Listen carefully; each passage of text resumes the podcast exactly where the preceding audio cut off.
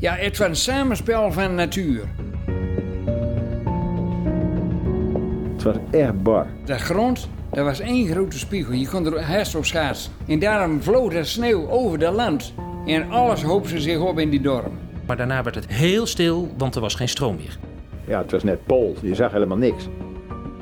Na nou, anderhalf week ongeveer zijn we eigenlijk bevrijd met een, een grote Centurion tank. En er werden hele auto's die werden zo opgeschept en die zagen ze niet. Dan kwam er zo'n hele grote tank en die tilde een hele bult sneeuw. En dan zat er ook een auto en die flikkerde zo over de sloot. Welkom bij de podcast van de Kostgangers. Mijn naam is Danielle Eemans. En ik ben Geert van der Wetering. En in deze eerste aflevering bespreken we gelijk een bijzonder waardevol inzicht. Namelijk dat aan de basis van bijna alle grote maatschappelijke problemen hetzelfde conflict ligt. Klimaatverandering, overbevissing, zwarte scholen. Allemaal conflicten tussen het eigenbelang en het groepsbelang. In de psychologie wordt dit een sociaal dilemma genoemd. Kies ik hier en nu voor mijn eigen voordeel of kies ik dan en straks voor het collectieve voordeel? Kies ik hier en nu voor het vermijden van individuele kosten of kies ik eh, dan en straks voor het minder hebben van collectieve kosten of nadelen of schade of wat dan ook?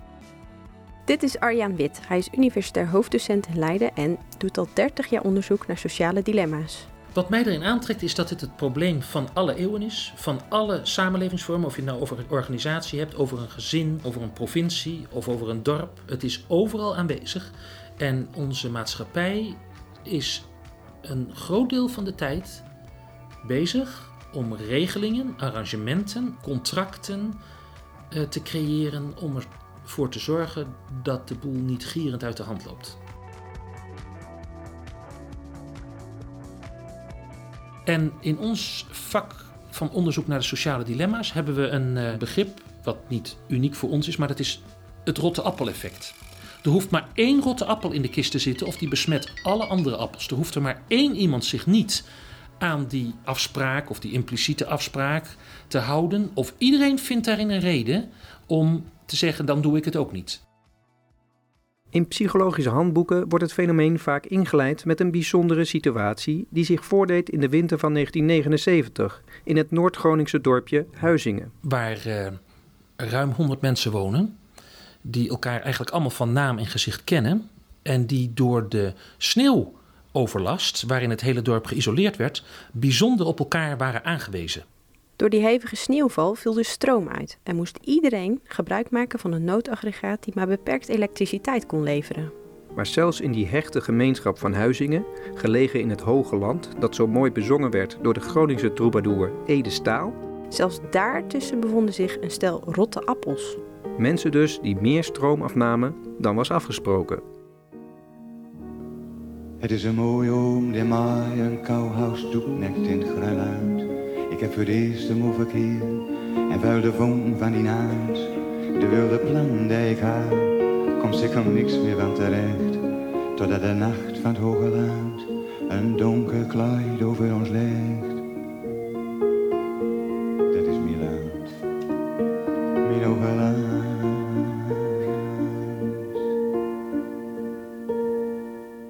Wij vroegen ons af hoe dat nou kan. Hoe zelfs in zo'n hechte gemeenschap, in een noodsituatie, mensen toch hun eigen belang niet opzij kunnen zetten. We zijn naar Huizingen gegaan om uit te zoeken hoe de inwoners die bewuste winter zelf hebben ervaren. Ik weet nog wel, ik was uh, marathonschaatsenrijder. Weer een, een provinciale kampioenschap in Buffalo. Dit is Klaas Helmantel. Klaas Frederik Helmantel. Hij werkte in die winter in de smederij van Huizingen. En die smederij speelt een belangrijke rol in dit verhaal. En toen Klaas dus in Buffalo was... Daar moesten wij 100 rondjes schaatsen. Als provincie Groningen. En toen begon het te sneeuwen. En toen zei jongen, wij moeten zorgen dat we thuis komen. Want er komen duinen op de weg. Het sneeuwt en het stuift. Duinen op de weg? Duinen, sneeuwduinen. Dus ik ben gewoon uh, thuisgekomen en... Uh... De volgende dag zat alles dicht. Hier grote duinen hiervoor. Dit is Rijnt Wobbes, een man met een groot gevoel voor rechtvaardigheid. Hij heeft niks met modus, dommigheid en mensen die zich slecht kunnen inleven.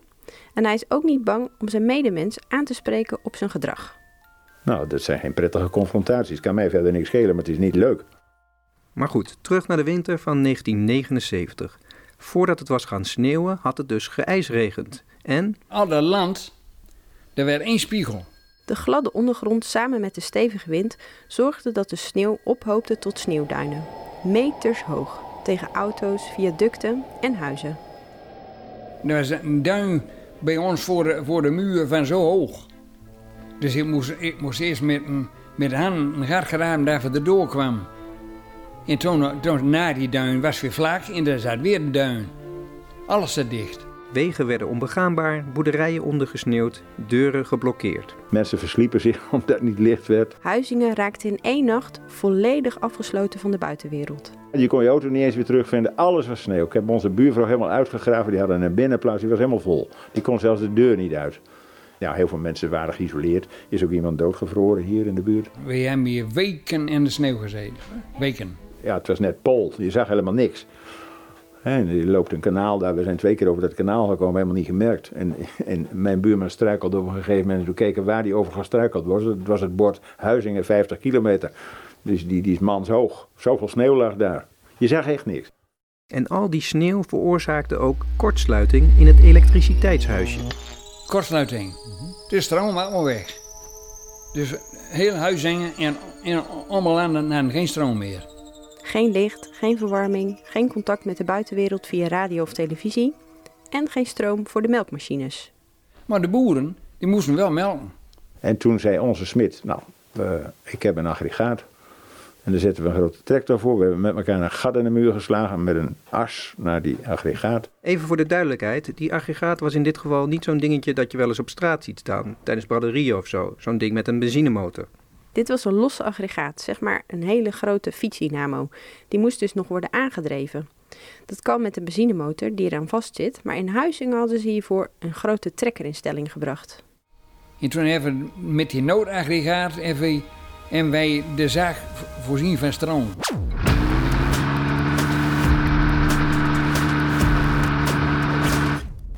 Nou, en toen werden er afspraken gemaakt. Jongens, nou mag iedereen maar één lampje aan. En de boeren moesten om zijn beurt melken. Anders was er te weinig stroom. Dus Westeen, die mocht om, om vier uur. En Elema, die mocht om, om zes uur. En Ubbens, die, die mocht nog een uur later. Zo werd het allemaal afgesproken. Niet wassen.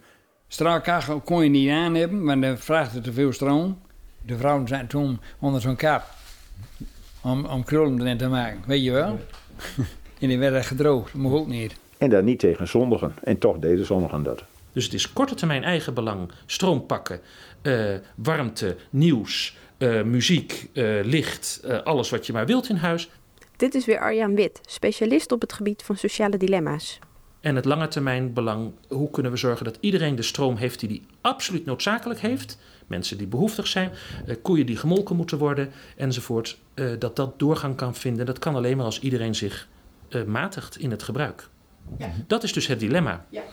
En als je dat loslaat aan de vrije krachten, en dat is eigenlijk de hele liberale gedachte, achter heel veel economische modellen ook, dan is de verleiding zo groot om je eigen korte termijn belang te dienen, dat het lange termijn belang uit het oog verloren wordt en je s'avonds of 's middags al zonder enige stroom zit en je die, die eh, generator naar de Filistijnen hebt geholpen. En dat gebeurde dan ook meerdere keren. Er zijn hele zware zekerings in en je, die was ze eruit. Dus ze waren even heel gauw in de gaten. De grote vraag blijft natuurlijk waarom sommige inwoners meer stroom afnamen dan was afgesproken. En nu blijkt uit onderzoek dat mensen vaak te optimistisch zijn over wat er te verdelen valt. En wat je merkt, altijd dat als je niet precies weet hoe groot de taart is die wij met ons dorp kunnen verdelen, in dit geval stroom, dat mensen de neiging hebben om die taart, de grootte daarvan, te overschatten. Dus als je het niet precies weet hoeveel vis er in de zee zwemt, als je niet precies weet hoeveel stroom er door die generator geleverd kan worden, als je niet weet hoeveel CO2 de wereld aan kan om niet klimaatproblematiek te krijgen, dan overschat je eigenlijk de hoeveelheid wat er te halen is. Dus de, de, de, de taart eh, die, waar je een puntje van mag nemen, daar overschat je eh, de omvang van. En dan heb je per definitie ook zelf een groter puntje. Als dat overschatten een natuurlijke neiging is, dan zou hier in Huizingen vast ook sprake van zijn geweest. De zogenaamde rotte appels namen niet moedwillig meer stroom af dan was afgesproken, maar ze gingen er onbewust van uit dat er meer stroom beschikbaar was dan er feitelijk was. Ja, wat is te veel stroom? Ik weet er geen, geen idee van. Dit is Bob van Zalm, fotograaf en inwoner van Huizingen. Ik geloof dat we, dat we één keer te lang naar televisie hebben gekeken, geloof ik, uh, naar radio of TV Noord toen de tijd. Dat we toch wel uh, nieuwsgierig waren hoe, dat, hoe de toestand om ons heen, hoe dat, uh, hoe dat verliep natuurlijk. Om nu te voorkomen dat inwoners om de havenklap de regels aan hun laars lapten, bewust of onbewust, besloot een aantal dorpsbewoners de boel te gaan controleren. Maar twee mensen die met initiatieven, die liepen het dorp een beetje rond om te informeren of mensen niet te veel stroom afnamen of, uh, of er stiekem toch een wasmachine aan stond of dat er uh, stiekem tv gekeken werd en dat soort zaken. Je kon het niet altijd controleren wie het was, maar we zeiden jongens, het gaat niet goed. Rijnt was dus een van die controleurs. Als je te veel uit, nou, zo ging dat. En dan deden mensen dat ook wel? Dan deden ze dat ook wel als ze betrapt waren, zeker. ja. Als je dat deed, dan kreeg je op je donder. Dus dat, uh, dat kon natuurlijk niet. In Huizingen was er duidelijk sprake van een leider, uh, niet een dorpsleider, niet een burgemeester, maar gewoon een van de mensen in het dorp die zich opgeworven heeft om te zeggen: Ik ga s'avonds bij de mensen langs om aan te bellen. Als de gordijnen dicht zijn en we weten niet wat voor apparatuur ze allemaal aan hebben, om te zeggen: we doen toch wel even zuinig aan, want, want, want, want, want. En dat is niet een dankbare positie om zo'n soort uh, ja, monitorrol te vervullen, want je krijgt veel shit naar je hoofd latere verjaardagsvisite werd onze taak toen wel eens een beetje belachelijk gemaakt. En dan zei ik dus, nou, maar jij staat voor eeuwig te boek als een asociale hufter. Maar deze asociale hufter was niet de enige. Reind gaf aan dat het vaak om dezelfde overtreders ging. Een klein groepje mensen met zo hun eigen ideeën. De zogenaamde import vanuit de stad. In die tijd had je de hang naar het platteland. Waar het leven nog goed was. 60 jaren, romantiek ja, de euforie van het buitenwonen. Geen uitzonderlijk verschijnsel als je de geschiedenis kent. Nou, die romantische beweging is herhaaldelijk gebeurd. Denk maar eens aan Laren en denk maar eens aan, aan Bergen, waar de kunstenaars gingen wonen. En die kunstenaarskolonies, precies hetzelfde verschijnsel. Worpswede, Barbizon in Frankrijk, dat is allemaal die hang naar het platteland geweest. Nou, dat gebeurt iedere keer weer hoor, dat gebeurt straks ook weer. Alleen, volgens Rijnd, mixten in Huizingen die nieuwe inwoners niet zo lekker met de oorspronkelijke bewoners die zogenaamde import, die klitten heel erg. Ze keken een beetje neer op de dorpse mores. Dat was maar burgerlijk. Alles moest kunnen, zo'n sfeer was het. Maar als alles moet kunnen, dan mag dat niet ten koste gaan van een ander. Dat vonden ze eigenlijk allemaal een beetje belachelijk dat er regels waren.